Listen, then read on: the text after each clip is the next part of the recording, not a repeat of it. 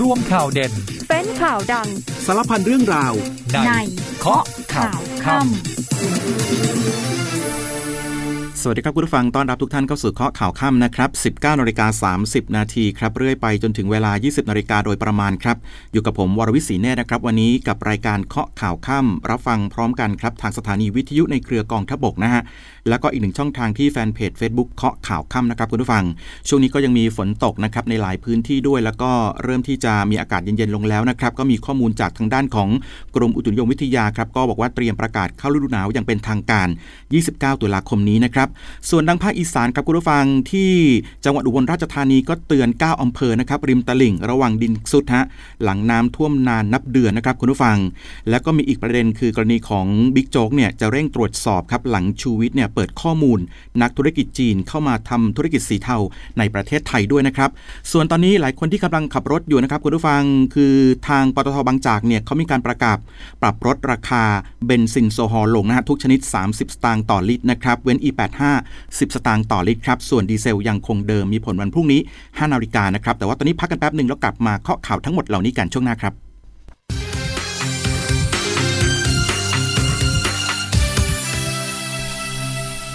กลับมาเคาะข่าวค่ำกันต่อนะครับคุณผู้ฟังก็เริ่มกันที่เรื่องของผลพวงจากน้ำท่วมกันหน่อยละกันฮะโดยเฉพาะตอนนี้หลายพื้นที่เนี่ยก็เรียกว่าเริ่มดีขึ้นดีขึ้นนะฮะเรื่องของสถานการณ์น้ำท่วมนะครับแต่ว่ามีผลพวงจากน้ำท่วมเนี่ยโดยเฉพาะที่จังหวัดอุบลราชธานีครับก็ออกมาเตือนเลย 9อำเภอที่ถูกน้ำท่วมนานกว่า เดือนอาจจะมีปัญหานะครับการซุดตัวของดินริมตลิ่งนะคุณผู้ฟัง โดยทางรองผู้ว่าราชการจังหวัดอุบลราชธานีครับคุณวิรุธวิชัยบุญนะฮะก็มีหนังสือด่วนที่สุดแจ้งเตือนไปยังในอำเภอฝ่ายปกครองทท้องถิ่น 9 อำเภอครับ ซึ่งมีพื้นที่อยู่ใกล้ทางน้ำไหลผ่านนะครับ ทั้งแม่น้ำชี แม่น้ำมูล แล้วก็ลำน้ำสาขา ก็คือจากสถานการณ์ของน้ำท่วมในจังหวัดเนี่ยที่นานกว่า 1 เดือนนะครับ ก็อาจจะทำให้เกิดการซุดตัวของดินตามริมตลิ่งครับ ก็ทำให้อาคารบ้านเรือนต้นไม้ใหญ่รวมทั้งสิ่งปลูกสร้างต่างๆ เนี่ยพังทลายซุดตัวลงมาได้นะครับ ก็จะก่อให้เกิดอันตรายต่อชีวิต แล้วก็ทรัพย์สินของพี่น้องประชาชนผู้ประสบภัยนะครับ ดังนั้นจึงได้แจ้งเตือนกำนันผู้ใหญ่บ้านครับ แล้วก็ประชาชนในจุดเสี่ยงภัย ให้สังเกตความเปลี่ยนแปลงของสภาพพื้นที่ครับ หากพื้นที่ใดอาจเกิดอันตรายให้รีบปิดกั้นพื้นที่จนกว่าจะได้รับการปรับปรุงแก้ไขนะครับ แล้วก็ล่าสุดเนี่ยพบสิ่งปลูกสร้างครับคุณผู้ฟังที่มีความเสียหายจำนวน 2 รายแล้วนะครับสำหรับแม่น้ำมูลวันนี้ก็น้ำลดลงอีกมากกว่า 13เซนติเมตรนะครับแต่ว่ายังมีน้ำล้นตลิ่งสูงกว่า 3 เมตรด้วยนะครับคุณผู้ฟังส่วนอีกหนึ่งจุดครับที่จังหวัดกาลสินเนี่ยพนังกั้นน้ำชีขาดอีกแล้วนะครับคือก่อนหน้านี้เนี่ยก็มีเหตุการณ์แบบนี้เกิดขึ้นนะครับก็คือจุดในพื้นที่ของตำบลลำชีอำเภอคลองชัยนะครับที่ขาดกว่า 50 เมตรเนี่ยก็มีการซ่อมเสร็จไปแล้วครับ ตอนนี้มาเกิดอีกครั้งหนึ่งที่จุดกิโลเมตรที่ 53 บ้านโนนเมืองตำบลดงลิง อำเภอกำมะลาไสนะครับระยะทางประมาณ 7 เมตรครับก็ทำให้รถเนี่ยไม่สามารถสัญจรผ่านไปมาได้ สาเหตุเกิดจากมวลน้ำจำนวนมากครับที่ไหลมาจากอำเภอคลองชัยนั่นเองนะครับทางท่านผู้ว่าราชการจังหวัดนะครับของกาลสินเนี่ยก็มีการประสานไปยังมณฑลฐานบกที่ 23 ค่ายศรีพัชรินครับเพื่อขอสร้างสะพานแบริ่งให้ประชาชนเนี่ยเดินทางข้ามไปมาเป็นการชั่วคราวก่อนนะครับแต่ว่าก็จะมีการแก้ไขปัญหาระยะยาว คือจะต้องมีการจัดหางบประมาณ มาดำเนินการก่อสร้างประตูระบายน้ำที่กว้างขึ้นด้วยนะครับ ส่วนอีกหนึ่งจุดครับคุณผู้ฟังก็เรียกว่าสถานการณ์ดีขึ้นนะครับที่อำเภอพิมาย จังหวัดนครราชสีมา น้ำก็เรียกว่าเริ่มคลี่คลายแล้วนะครับ ระดับน้ำเนี่ยลดลง แล้วก็กลับมาสู่ภาวะปกติแล้วนะครับคุณผู้ฟัง มาที่อีกหนึ่งจุดครับที่ภาคกลางกันหน่อยละกันฮะคุณผู้ฟังที่จังหวัดชัยนาทนะครับที่โรงเรียนวัดมะปรางตำบลโพนางดำออกครับอำเภอสัพพยาจังหวัดชัยนาทก็มีข่าวดีนะครับคือระดับน้ำเนี่ยลดลงจนพ้นตัวอาคารแล้วนะครับ แต่ว่าบางจุดอย่างเช่น สนามบริเวณพื้นที่ลุ่มเนี่ยยังมีน้ำขังก็มีกลิ่นเหม็นนะฮะทางผู้อำนวยการโรงเรียนก็พร้อมกับครูก็มาช่วยกันทำความสะอาดอาคารครับแล้วก็บอกว่าคาดว่าจะเปิดเรียนได้ในวันที่ 7 พฤศจิกายนนี้นะครับก็จะเร่งทำความสะอาดห้องเรียนให้แล้วเสร็จก่อนนะครับคุณผู้ฟัง ส่วนอีกหนึ่งจุดครับที่จังหวัดสิงห์บุรี จากเหตุการณ์คันดินกั้นน้ำริมแม่น้ำเจ้าพระยาพังเสียหายที่หมู่ 2ตำบลพระงามอำเภอพรมบุรี จังหวัดสิงห์บุรีนะครับเหตุการณ์ที่เหตุการณ์นี้เนี่ยเกิดขึ้นเมื่อวันที่ 22 ตุลาคมที่ผ่านมานะครับก็ทำให้น้ำจากแม่น้ำเจ้าพระยาเนี่ยไหลทะลักเข้าท่วมบ้านเรือนประชาชนในพื้นที่ตำบลพระงาม อย่างรวดเร็วครับประชาชนก็ได้รับความเดือดร้อนนะฮะเสียหายกว่า 400 หลังคาเรือนปัจจุบันเนี่ยก็คือแม้ว่าเกิดเจ้าพระยานะครับที่จังหวัดชัยนาทเนี่ยจะลดการระบายน้ำลงแล้วนะคุณผู้ฟังก็ยังมีหลายพื้นที่เนี่ยยังคงมีน้ำท่วมบ้านเรือนสูงอยู่นะครับเกือบ 2 เมตรเลย ประชาชนก็ยังไม่สามารถกลับเข้าไปอาศัยในบ้านของตนเองได้นะครับก็ยังคงพักอาศัยในเต็นท์ริมทางเป็นการชั่วคราวก่อนครับแล้วก็น้ำที่ท่วมขังเนี่ยก็เริ่มเน่าเสียส่งกลิ่นเหม็นนะประชาชนก็เดือดร้อนอย่างมากก็ ตอนนี้ขอวอนหน่วยงานที่เกี่ยวข้อง คือขอให้นำเครื่องสูบน้ำเนี่ยไปช่วยในการสูบน้ำออกจากพื้นที่โดยเร็วนะครับคุณผู้ฟัง อย่างที่เกริ่นกันเอาไว้นะครับว่าช่วงนี้อากาศเริ่มเปลี่ยนแปลงเริ่มเย็นแล้วนะฮะคุณผู้ฟังก็มีข้อมูลจากทางกรมอุตุนิยมวิทยาครับ เตรียมเลยบอกว่าประกาศ เข้าฤดูหนาวอย่างเป็นทางการ 29 ตุลาคมนี้นะครับ ซึ่งอุณหภูมิจะลดลงไม่มากครับ แล้วก็อากาศจะเย็นลงเป็นระยะระยะก็ต้องดูแลสุขภาพกันด้วยนะครับ มาที่ภารกิจของนายกรัฐมนตรีกันหน่อยฮะ วันนี้ท่านก็ไปแสดงวิสัยทัศน์นะครับ เร่งเครื่องประเทศไทยครับ พร้อมขอบคุณสปิริตคนไทย พักร่วมรัฐบาลเสียสละเพื่อประโยชน์ของประเทศในวงกว้างด้วย โดยพลเอกประยุจันทร์โอชานายกรัฐมนตรีและรัฐมนตรีว่าการกระทรวงกลาโหมครับวันนี้ท่านเป็นประธานเปิดงาน พลิกโฉมประเทศไทย นายกก็พูดถึงหลักการสำคัญที่ใช้เป็นแนวทางในการทำงานนะครับทำสิ่งต่างๆ ให้เกิดขึ้นจริง มุ่งเป้า ยกระดับความมั่งคั่ง ไปทั้งประเทศ ยกระดับความรุ่งเรืองไปทุกพื้นที่นำงานวิจัยและเทคโนโลยีต่างๆ มาใช้ในภาคการเกษตร เพื่อให้เกษตรกรมีรายได้ลดรายจ่าย และให้ประชาชนสามารถเข้าถึงแหล่งเงินทุนได้ นายกก็บอกว่าประเทศไทยเดินมาไกลแล้วนะครับแม้จะต้องเผชิญกับสถานการณ์โควิด -19 แต่ต้องขอขอบคุณพักร่วมรัฐบาล พักการเมืองนะครับ และประชาชนที่ร่วมกันขับเคลื่อนประเทศด้วย และนอกจากนี้คุณผู้ฟังนายกก็ยังพูดถึงโครงสร้างพื้นฐานนะครับ นายกบอกว่า รัฐบาลพร้อมอย่างเต็มที่ที่จะขยายระบบการขนส่งทั้งทางเรือ ทางอากาศทางราง ก็ตั้งเป้าจะทำให้ระบบทางรางของไทย พัฒนาใกล้เคียงกับกรุงโตเกียวของประเทศญี่ปุ่น และลอนดอนของประเทศอังกฤษด้วยนะครับส่วนอีกหนึ่งประเด็นครับเรื่องการผลักดันเทคโนโลยีดิจิทัลเนี่ยก็มีความร่วมมือกับอเมซอนครับเพื่อนำเงินมาลงทุนในประเทศไทยกว่า 2แสนล้านบาทนะครับ ซึ่งจะช่วยกระตุ้นเศรษฐกิจของไทย และก็ให้ไทยเนี่ยกลายเป็นศูนย์กลางดิจิทัลระดับภูมิภาค แล้วก็ยังมีหลายบริษัทที่จะเข้ามาลงทุนด้วยนะครับ ซึ่งทั้งหมดนี้เนี่ยสามารถยกระดับชีวิตความเป็นอยู่ของประชาชน กระจายรายได้สู่ชุมชนนะครับคุณผู้ฟัง ทีนี้อีกหนึ่งเรื่องครับที่กำลังจะเกิดขึ้นในบ้านเรานะครับมีความคืบหน้าในการเตรียมเป็นเจ้าภาพการประชุมเอเปกนะครับก็เรียกว่าเดือนหน้าเนี่ยโดยเฉพาะในส่วนของผู้นำประเทศตอนนี้ก็มีการตอบตอบรับมาแล้วนะครับกว่า 17 ประเทศนะฮะหรือว่าในส่วนของทางด้านของรัสเซียและก็จีนเนี่ยผู้นำก็จะมาด้วยนะฮะส่วนสหรัฐจะส่งตัวแทนเข้ามา โดยทางด้านของคุณอนุชาบุรพาชัยศรีอ่าคุณอนุชา นาคาใสนะครับ รัฐมนตรีประจำสำนักนายกรัฐมนตรีก็บอกว่า การประชุมผู้นำเขตเศรษฐกิจ หรือว่าเอเปกที่ไทยจะเป็นเจ้าภาพในวันที่ 14-19 พฤศจิกายนนี้ บอกว่าขณะนี้มีความพร้อมมากในทุกด้านครับ และคิดว่าประชาชนคนไทยเนี่ยก็พร้อมในการเป็นเจ้าภาพที่ดีด้วยนะครับ และก็บอกว่าตอนนี้ประเทศสมาชิกตอบรับเข้าร่วมประชุมราว 17 ประเทศครับ โดยเฉพาะผู้นำของรัสเซีย ผู้นำของจีนนะครับก็จะมาด้วย และก็มีเพียง 3 ประเทศที่ยังไม่ยืนยันครับ แล้วก็เชื่อว่าแม้ว่าจะมีประเทศคู่ขัดแย้งเข้าร่วมประชุม ก็ไม่มีปัญหาเพราะเชื่อว่าทุกคนเนี่ยตระหนักดีว่าเวทีนี้เป็นเวทีทางเศรษฐกิจและสังคม ที่มุ่งจุดหมายที่ไม่เกี่ยวกับการเมืองนั่นเองนะครับคุณผู้ฟัง เอาล่ะเดี๋ยวช่วงนี้ปฏิตามภารกิจของทหารกันหน่อยละกันนะครับ กลับมาช่วงหน้ามีประเด็นเกี่ยวข้องกับเรื่องของการขยายผลการจับกลุ่มนะครับการบุกทลายผับหรูย่านแถวแถวที่มันเป็นจุดของยานาวาด้วยนะคุณฟังจุดนี้ก็ถือว่าเป็นอีกจุดหนึ่งที่เรียกว่าเป็นที่จับมองอย่างมากทีเดียวนะครับ ตอนนี้พักกันแป๊บหนึ่งครับแล้วก็ปฏิตามในส่วนของภารกิจทหารกันครับ กองทัพยังคงดำเนินการในหลากหลายภารกิจเพื่อดูแลช่วยเหลือประชาชน เริ่มกันที่กองพลทหารม้าที่สองรักษาพระองค์ ส่งกำลังพลกองร้อยช่วยเหลือประชาชนดำเนินการเก็บขยะกำจัดวัชพืชและสิ่งปฏิกูล เพื่อเปิดทางน้ำไหล เพิ่มประสิทธิภาพในการระบายน้ำบริเวณคลองขวางบนอ่อนนุช 28 เขตสวนหลวงกรุงเทพมหานคร ศูนย์บรรเทาสาธารณภัยมณฑลทหารบกที่ 12 จัดกำลังพลและส่วนราชการขนย้ายกระสอบทราย หลังระดับน้ำที่ลดลงเพื่อเปิดการจราจร และฟื้นฟูทำความสะอาดพื้นที่บริเวณรอบๆ โรงพยาบาลเจ้าพระยาอภัยภูเบศจังหวัดปราจีนบุรีกองกำลังสุรานารีส่งกำลังพลเข้าช่วยเหลือประชาชน เก็บเกี่ยวข้าวตามฤดูกาลในพื้นที่อำเภอศรีเมืองใหม่ จังหวัดอุบลราชธานีมณฑลทหารบกที่ 11 นำกำลังพลชุดวิทยาการ 904 และจิตอาสาพระราชทานของหน่วยร่วมล้างทำความสะอาดอาคารเรียน ตกแต่งกิ่งไม้รอบโรงเรียนทำความสะอาดแปลงเกษตร และยกตู้เอกสารโรงเรียนวัดหงปทุมมาวาด ซึ่งเป็นโรงเรียนตามโครงการทหารพันดี ชุมชนเบิกบานอาหารปลอดภัยในพระราชูปถัมภ์ของสมเด็จพระกนิษฐาธิราชเจ้า กรมสมเด็จพระเทพรัตนราชสุดาสยามบรมราชกุมารีรอดอจิตอาสาจากโรงเรียนปางมดวิทยา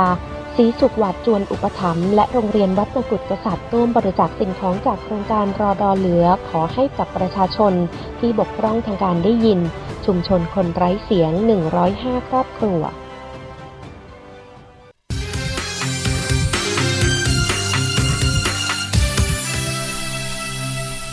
กลับมาเคาะข่าวค่ำกันต่อนะครับค่ำนี้อยู่กับผมวรวิศีแน่นะครับคุณผู้ฟังทักทายทางแฟนเพจ Facebook เคาะข่าวค่ำกันหน่อยนะครับหลายท่านนะครับไม่ว่าจะเป็นคุณสุริชานะครับคุณแอลคุณกองทัพภาคที่ 2 FM อ่าแล้วก็มีคุณธนาวดีนะครับคุณสุวรรณีคุณบัวทองนะครับที่เข้ามาพูดคุยทักทายกันได้ก็อย่าลืมกดไลค์กดแชร์ให้ด้วยนะ ส่วนใครฟังทางวิทยุก็อยากจะเห็นหน้าตาของผู้ดำเนินรายการแต่ละท่านก็เข้ามาพูดคุยทักทายมาดูกันได้นะครับทางแฟนเพจ Facebook เคาะข่าวค่ำนะครับพิมพ์เป็นภาษาไทยนะฮะกลับมาช่วงนี้มาที่เรื่องของคดีสำคัญกันบ้างครับ ในส่วนของการบุกทลายผับหรู ย่านยานนาวานะครับคุณผู้ฟังตำรวจก็เร่งขยายผลนะครับจากที่ก็พบนักท่องเที่ยวชาวจีนกว่า2รายเนี่ยแล้วก็มีการยึดยาเสพติดหลายชนิดนะครับรวมไปถึงรถหรูด้วยหลายคัน เหตุเกิดเมื่อกลางดึกเมื่อวันที่ 25 ต่อ 26 ตุลาคมนะครับคุณผู้ฟัง ก็มีข้อมูลจากทางด้านของพลตำรวจตรีนพสินภูลสวัสดิ์ครับรองผู้บัญชาการตำรวจนครบาลนนะครับก็บอกว่า จากกรณีนี้เนี่ยนะฮะก็อยู่ระหว่างการเร่งตรวจสอบรถหรูทุกคันที่ตรวจยึดได้ด้วยนะครับว่าเป็นรถที่ถูกกฎหมายหรือไม่ แล้วก็รถที่ตรวจสอบพบเนี่ยส่วนใหญ่ก็เป็นรถส่วนบุคคล รถเช่า แล้วก็รถรับจ้าง รับส่งคนจีนนะครับแล้วก็ยังไม่มีคนมาติดต่อขอรับรถคืนด้วยนะครับ รวมทั้งก็ต้องตรวจสอบว่าผับดังกล่าวเนี่ยมีความเชื่อมโยงกับผับ ชื่อดังย่านสุทธิสารหรือเปล่านะฮะ ซึ่งขณะนี้กำลังตรวจสอบชื่อเจ้าของผับที่แท้จริงด้วยนะครับ ส่วนอีกหนึ่งท่านครับรองผู้บัญชาการตำรวจนครบาลเช่นกันนะครับพลตำรวจตรีจิรสันแก้วแสงเอกครับท่านก็บอกว่าจากเหตุการณ์ครั้งนี้เนี่ยสามารถควบคุมตัวผู้ต้องหาได้ร้อยสี่คน ตรวจพบสารเสพติดนะครับ 78 คน ส่วนใหญ่เป็นชาวจีน ให้การรับสารภาพ 38 คนนะครับ ส่วนผู้ต้องหาที่ให้การปฏิเสธนะครับผู้ระวังข้อกล่าวหาเนี่ยพนักงานสอบสวนก็ต้องทำสำนวนส่งฟ้องแก่อายการ จึงต้องทำการผัดฟ้องนะครับแล้วก็รวบรวมพยานหลักฐานเพื่อประกอบสำนวนอีกครั้งหนึ่ง ส่วนประเด็นของข้อหานะครับค้ายาเสพติดขณะนี้ก็อยู่ระหว่างการสอบสวนว่า ใครมีพฤติกรรมการจำหน่ายยาเสพติดหรือไม่นะครับ แล้วก็มีประเด็นที่ทางด้านของคุณชูวิทย์กมลวิสิทธิ์ฮะก็บอกว่ากรณีที่มีนักธุรกิจชาวจีนเนี่ยเข้ามาทำธุรกิจสีเทาในประเทศไทยนะครับ ก็ออกมาพูดเกี่ยวข้องกับเรื่องนี้ทางด้านของท่านรองผู้บัญชาการตำรวจแห่งชาตินะครับพลตำรวจเอกสุรเชษฐ์หักพานเนี่ยท่านก็บอกว่าจะเร่งดำเนินการตรวจสอบเรื่องนี้โดยเร็วที่สุดนะครับก็มีการสั่งการให้ชุดสืบสวน ลงพื้นที่ทั้งในพื้นที่บชน แล้วก็พัทยาตรวจสอบนะครับในส่วนต่างๆ ทั้งหมดเลยนะคุณผู้ฟัง แล้วก็ล่าสุดเนี่ยพบว่ามีการเปลี่ยนรูปแบบการกระทำผิดจากรูปแบบทัวร์ศูนย์เหรียญเนี่ยเป็นการเปิดผับที่รู้กันในหมู่ชาวจีนที่มีทั้งเด็กเอ็นแล้วก็ยาเสพติดด้วย และก็ยังไม่จบเพียงเท่านั้นนะคุณผู้ฟังล่าสุดนี่คุณชูวิทย์ก็โพสต์คลิปลับนะครับเป็นบ่อนผับอัพยา ก็บอกว่าคลิปนี้เนี่ยสังเกตดูที่พื้นพรมผนังเพดาน แท้จริงแล้วคือสถานที่เดียวกันกับผับอัพยาที่ทางสอนอยานาวา ที่ตำรวจเนี่ยเพิ่งบุกไปรวบพร้อมยาเสพติดเมื่อคืนวานนะครับ คือสภาพเนี่ยเป็นบ่อนสมบูรณ์แบบคนเล่น พูดภาษาจีน พนักงานเป็นคนจีน แต่โต๊ะกับอุปกรณ์เนี่ยถูกขนออกไปเพียง 1 วัน ก่อนที่ตำรวจจะบุกจับนะครับ เพราะว่ามีพายกระซิบนั่นเอง และคุณชูวิทย์ก็บอกว่า ยังมีคลิปเด็ดอีกมากกว่านี้นะครับคุณผู้ฟังนี่ก็เป็นเรื่องราวเกี่ยวข้องกับประเด็นที่เรียกว่าตำรวจต้องเข้าไป จัดการดำเนินคดีนะครับให้ได้เลยเพราะว่าถือว่าเป็นอีกหนึ่งเรื่องนะครับเกี่ยวข้องกับเรื่องของการพนันต่างๆ ด้วยนะครับคุณผู้ฟัง นอกเหนือจากนั้นครับเรื่องของการพนันเนี่ยในส่วนของทางด้านของแฟนเพจ Facebook สายใหม่ต้องรอดเขามีการออกมาโพสต์ข้อความนะครับ ระบุว่าบ่อนใหญ่ย่านเรียบด่วนรามอินทาปล้นเซียนพนัน จับมัดถุงดำคลุมหัว อุ้มซ้อมรีดเงิน 5 ล้านบาทนะคุณผู้ฟัง ซึ่งผู้ก่อตั้งเพจสายใหม่ต้องรอดนะครับ คุณเอกภพเหลืองประเสริฐครับก็นำกลุ่มผู้เสียหาย 5 คนมายืนยันสถานที่ที่ระบุว่าเป็นบ่อนการพนันภายในซอยรามอินทานะครับ บอกว่าผู้เสียหายเนี่ยที่ที่ที่มาในครั้งนี้นะครับก็บอกว่าเมื่อวันที่ 19 สิงหาคมที่ผ่านมา ตนและกลุ่มเพื่อน 7 คนเข้าไปเล่นพนันที่บ่อนแห่งนี้ครับ แล้วก็มีคนของบ่อนเนี่ยเรียกไปที่ชั้น 2 ของอาคาร แล้วก็กล่าวหาว่าโกงพนันเสือมังกร เพราะว่าเล่นได้เยอะ แถมถูกจับ แล้วก็เอาถุงดำคลุมหัวทำร้ายร่างกายครับ จนทนไม่ไหวจึงบอกรหัสโทรศัพท์แล้วก็กดโอนเงินออกจากบัญชีไปร่วมกว่า 5 ล้านบาทนะครับ ต่อมาก็ไปแจ้งความกับตำรวจในพื้นที่ แต่ว่าตำรวจเนี่ยกลับแจ้งข้อหาทำให้เสียทรัพย์ แล้วก็ไปสารไปที่ตัวแทนของบ่อนการพนัน เพื่อส่งคนเข้ามาทำบันทึกต่อพนักงานสอบสวนนะครับว่าจะคืนเงินตามจำนวนที่รีดไถไป แต่ก็ได้คืนมาเพียงแค่ 5 0 0แสนบาทนะครับจากทั้งหมด 2 ล้านบาท ซึ่งเหยื่อบางรายก็ยังหวาดกลัวนะเพราะว่ามีผู้ปฏิตามถึงบ้านด้วยนั่นเองนะครับคุณผู้ฟัง เพราะฉะนั้นเรื่องของการพนันต่างๆครับอย่าเข้าไปยุ่งอย่าเข้าไปเกี่ยวดีที่สุดนะครับคุณผู้ฟังเนาะเพราะว่ามันเป็นสิ่งที่สีเทาๆแหละมันเป็นการพนันมันไม่ดีนะคุณผู้ฟัง เพราะฉะนั้นออกห่างๆดีที่สุดนะครับการพนันไม่มีให้ใคร ทำให้ใครรวยเอาแบบนี้ดีกว่านะคุณผู้ฟังนะทำมาหากินแบบสุจริตดีที่สุดนะครับ มาที่อีกหนึ่งเรื่องครับไปที่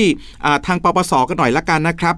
คือทางปปสเนี่ย เขามีคำสั่งยกเลิกตำแหน่งเจ้าพนักงานปปสของปลัดอำเภอที่ถูกกล่าวหา เรียกรับผลประโยชน์แก๊งขยาเสพติดจังหวัดสงขลานั่นเองนะครับก็คือกรณีของปลัดและก็ทีมอส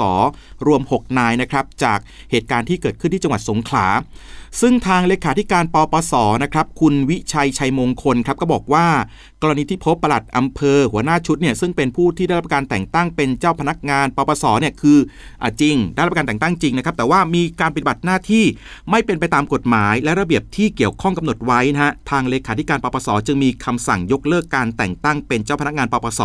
ซึ่งหน่วยงานต้นสังกัดก็จะได้ดำเนินการทางวินัย และก็คดีอาญาต่อไปนั่นเองนะครับทีนี้ในส่วนของงบประมาณปี 2565 ครับระหว่าง 1 ตุลาคม 64 ถึง 30 กันยายน 65 ที่ผ่านมาเนี่ยเพราะว่ามีการร้องเรียนเจ้าหน้าที่รัฐที่เกี่ยวข้องกับยาเสพติดเนี่ยถึง 323 เรื่องนะฮะ ตรวจสอบแล้วเนี่ย249 เรื่อง จับกลุ่มผู้ต้องหาที่เป็นเจ้าหน้าที่รัฐ ในความผิดเกี่ยวกับยาเสพติดรวม 27 ราย ยึดทรัพย์สินมูลค่ารวมกว่า 33 ล้านบาทนะครับ แล้วก็ได้เร่งดำเนินคดีต่อเจ้าหน้าที่รัฐที่เข้าไปยุ่งเกี่ยวกับยาเสพติดทุกกรณีไม่มีข้อยกเว้นด้วยนะครับ ไปที่อุดรกันหน่อยฮะคุณผู้ฟังนะครับ ก็มีเหตุการณ์เกี่ยวข้องกับการล่อลวงนะครับเยาวชนไปทำอนาจารฮะคุณผู้ฟัง โดยทางตำรวจที่จังหวัดอุดรธานีเขาบุกตรวจค้นนะครับบ้านเสียปอป่า อันนี้เป็นนามสมมุตินะครับอายุ 55 ปี เป็นนักธุรกิจอสังหาริมทรัพย์ครับหลังจากได้รับแจ้งจากผู้ปกครองเด็กสาวนะฮะ วัยระหว่าง 14-16 ปี บอกว่าเสียปอเนี่ยชักชวนเด็กมาร่วมหลับนอนครับกับเด็กสาว แล้วก็ถ่ายคลิปแล้วก็ภาพวิดีโอต่างๆ ด้วยนะฮะคุณผู้ฟัง โดยการแลกกับเงินฮะครั้งละ 600ถึง1,000 บาท แล้วก็จากการตรวจค้นพบเด็กสาวอายุ 15 ปีอยู่ในห้องนอน 2 คนพร้อมถุงยางอนามัย แล้วก็มีการจัดห้องเป็นสตูดิโอภาพถ่ายถ่ายภาพวิดีโอต่างๆ แบบนี้นะครับแล้วก็พบสื่อลามก จำนวนมากด้วยนะครับ โดยทางตำรวจเนี่ยพันตำรวจเอกศักดาเหมือนโพครับรอง ผู้บังคับการภูธรจังหวัดอุดรธานีก็วันนี้เรียกประชุมพนักงานสอบสวนเกี่ยวกับคดีนี้เลยนะฮะโดยบอกว่าแนวทางในการดำเนินคดีกับเสียปอปลาเนี่ยก็จากการตรวจสอบพบคลิปวิดีโอเสียปอปลามีเพศสัมพันธ์กับหญิงสาว ซึ่งตรวจสอบนะครับเดี๋ยวจะมีการตรวจสอบหญิงสาวที่อยู่ในคลิปว่าเป็นใครอยู่ที่ไหนเพื่อดำเนินคดี แล้วก็หลักฐานทั้งหมดครับที่ยึดได้เนี่ยก็จะนำไปส่งพิสูจน์หลักฐานที่จังหวัดนครราชสีมานะครับเพื่อกู้ข้อมูลที่ถูกลบไปก่อนหน้านี้นะครับ เพื่อประกอบหลักฐานในการดำเนินคดีต่อไปคือออผู้ต้องหารายนี้เนี่ยก็คือพออัดคลิปแล้วก็มีการลบนะครับคลิปออกไปทางตำรวจก็เลยต้องมีการกู้ข้อมูลกลับมาเพื่อประกอบในการดำเนินคดีนะครับ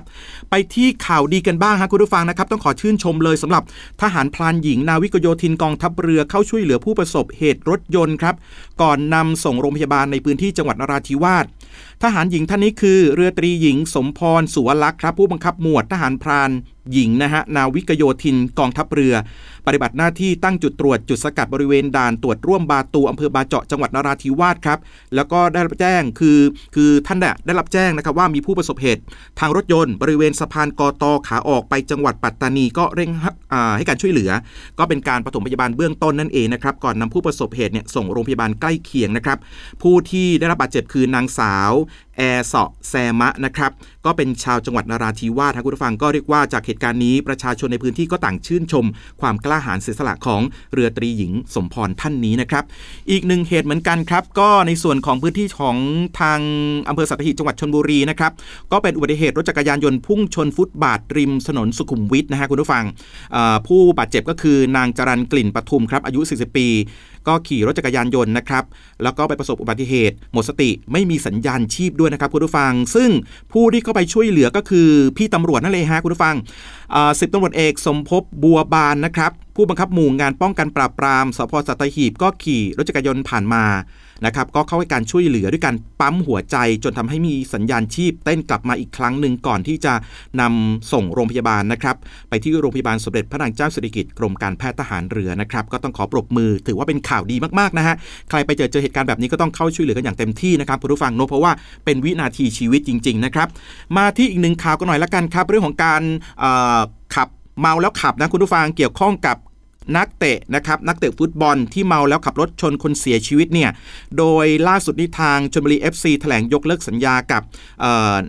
นักฟุตบอลท่านนี้นะครับก็คือนายวรวุฒิสุขุนานะครับผู้รักษาประตูของสโมสรที่ขับรถเมาแล้วขับชนผู้เสียชีวิตนะครับโดยทางชนบุรี FC ออกแถลงการเพิ่มเติมฉบับที่2นะครับโดยคุณวิทยาคุณปลื้มประธานสโมสรเนี่ยก็บอกว่า บทพิจารณาลงโทษใหม่นะครับคือการลงโทษยกเลิกสัญญา ซึ่งมีผลทันทีรวมทั้งอนุมัติให้ผู้จัดการทีมนายสสิสิงโตทองครับที่ออกมาแสดงความรับผิดชอบด้วยการประกาศยุติบทบาท ลาออกจากตำแหน่งนะครับซึ่งในส่วนเรื่องของเกี่ยวกับไม่ว่าจะเป็นทางด้านของคดีนะครับต่างๆ เหล่านี้เนี่ยทางสโมสรชลบุรี FC ก็บอกว่าขอแสดงเรื่องของจุดยืนของสโมสรคือไม่เห็นด้วยกับเหตุการณ์ที่เกิดขึ้นนะครับแล้วก็รวมไปถึงพร้อมให้ความร่วมมือต่อเจ้าหน้าที่ แล้วก็จะนำตัวผู้กระทำผิดเนี่ยเข้าสู่กระบวนการทางกฎหมายด้วยนะครับ มาที่อีกหนึ่งเรื่องครับเรื่องของเหยื่อ เหยื่อเมาเทนบีนะครับที่เสียชีวิตล่าสุดนี่วันนี้มีผู้เสียชีวิตอีกหนึ่งรายครับเป็นรายที่ 26 นะครับ เป็นทหารเรือนั่นเองครับ ก็คือผู้เสียชีวิตท่านนี้นะครับคือเรือโทเศษศักดิ์จันทราอายุ 26 ปีในทหารปราบเรือดำน้ำแผนกอาวุธ และการเรือเรือหลวงรัตนโกสินทร์นะครับหมวดเรือที่ 1 กองเรือฟรีเกรดนะครับกองเรือยุทธการเป็นหนึ่งในผู้บาดเจ็บนะครับซึ่งก็รักษาตัวมาเป็นระยะเวลา 83 วันนะครับแล้วก็เสียชีวิตที่โรงพยาบาลสิริราชนะครับด้วยการติดเชื้อในกระแสเลือด ตอนนี้ญาติก็เคลื่อนย้ายศพไปประกอบพิธีบำเพ็ญกุศลทางศาสนาที่วัดท่ามะขามอำเภอโพธาราม จังหวัดราชบุรีนะครับทางรายการก็ต้องขอแสดงความเสียใจด้วยนะครับแล้วก็ตอนนี้ยังมีผู้บาดเจ็บเนี่ยที่รักษาตัวอยู่ประมาณ 7 รายนะครับคุณผู้ฟังจากเหตุการณ์นี้เนาะ มาที่ในส่วนของการท่องเที่ยวกันบ้างครับ ช่วงนี้ก็หลายประเทศก็เริ่มเปิดประเทศอย่างไทยเราก็เปิดรับนักท่องเที่ยวเข้ามาแล้วนะครับก็มีข้อมูลจากทางทททเนี่ยกังวลกรณีคนญี่ปุ่นอยากเที่ยวไทย แต่ติดปัญหาตั๋วเครื่องบินขากลับเนี่ยนะคุณผู้ฟัง คนไทยคือไปแห่จองจนหมดเกลี้ยงเลยนะครับไปเที่ยวญี่ปุ่น ข้อมูลนี้มาจากทางด้านของคุณชูวิทย์สิริเวชครับผู้อำนวยการภูมิภาคเอเชียตะวันออกการท่องเที่ยวแห่งประเทศไทยครับบอกว่าอทททเนี่ยเขาออกแพ็กเกจส่งเสริม ให้คนญี่ปุ่นมาเที่ยวไทยนะครับก็ตั้งเป้าไว้ว่าปีนี้ประมาณ 350,000 คน โดยแพ็กเกจเนี้ยก็จะเริ่มเปิดขายในเดือนธันวาคมนี้นะครับ ขณะที่คนญี่ปุ่นก็เดินทางมาไทยแล้วตั้งแต่ 1 มกราคมถึงกลางเดือนตุลาคม 65 อันนี้เป็นข้อมูลของทางสำนักงานตรวจคนเข้าเมืองนะครับอยู่ที่ 240,000 คน แล้วก็หลังๆมาเนี่ยรัฐบาลญี่ปุ่นก็ประกาศเปิดประเทศ รับนักท่องเที่ยวต่างชาติ ก็ตั้งแต่เดือนตุลาคมที่ผ่านมาด้วยนะครับ ก็สมผลให้ชาวญี่ปุ่นเนี่ยเดินทางออกนอกประเทศมากขึ้น แล้วก็เดินไทยมา เดินทางมาประเทศไทยเพิ่มมากขึ้นด้วยนะครับคุณผู้ฟัง ทีนี้สิ่งที่ทางทททกังวลคือ คนญี่ปุ่นที่มาเที่ยวไทยเนี่ยแม้ว่าจะหาตั๋วเครื่องบินมาได้ แต่ว่าหาตั๋วโดยสารขากลับไม่ได้ครับ เนื่องจากว่าคนไทยเนี่ยไปจองตั๋วออกนอกประเทศนะครับ จนตอนนี้ตั๋ว เที่ยวบินเนี่ยมันมันหมดแล้วคุณผู้ฟังนะครับโดยเฉพาะช่วงเนี้ยที่ญี่ปุ่นเนี่ยคือค่าเงินเยนน่ะเขาอ่อนค่า ก็เลยทำให้คนไทยเนี่ยไปจองตั๋วเครื่องบินที่จะ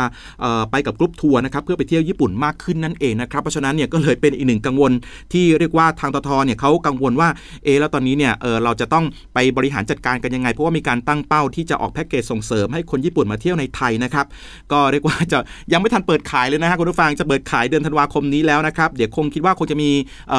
มาตรการในการที่จะเข้าไปจัดการเกี่ยวข้องกับเรื่องนี้ด้วยนั่นเองนะฮะคุณผู้ฟังเอาละครับช่วงนี้เวลาของเคาะข่าวค่ำหมดลงอีกแล้วนะครับแต่ว่าก่อนอื่นขอเตือนก่อนละกันนะ ใครที่ขับรถอยู่ตอนนี้นะครับก็เรียกว่าพรุ่งนี้น้ำมันจะปรับขึ้นราคานะครับไม่ว่าจะเป็นเบนซินโซฮอลนะครับทุกชนิด 30 สตางค์ต่อลิตรนะครับเว้น E85 10 สตางค์ต่อลิตร ดีเซลคงเดิมนะครับเพราะฉะนั้นก็ต้องเตรียมความพร้อมเอาไว้ด้วยละกันฮะคุณผู้ฟัง วันนี้เวลาหมดแล้วนะครับผมวรวิศิเนและทีมงานเคาะข่าวค่ำลากันไปก่อนนะฮะสวัสดีครับ Happiness at 5รายการสุขภาพสำหรับเตรียมพร้อมเข้าสู่สังคมผู้สูงวัย วันศุกร์ที่ 28 ตุลาคมนี้ พบกับเคล็ดลับในการดูแลสุขภาพ และการสร้างเสริมสุขภาพตาในผู้สูงอายุ เพื่อเตรียมรับมือกับโรคต้อกระจก พร้อมทั้งขับกล่อมจิตใจด้วยเสียงเพลง ติดตามชมได้ในรายการ Happiness at 5ทุกวันศุกร์เวลา 11นาฬิกา30 นาทีทางทบ5และช่องทางออนไลน์ได้ที่ Facebook และ YouTube TV5 HD ออนไลน์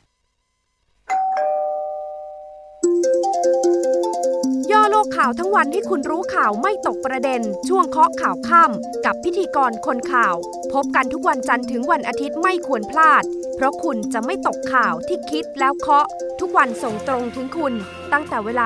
19นาฬิกา30 นาทีถึง 20นาฬิกาโดยประมาณ ทางสถานีวิทยุในเครือกองทัพบบก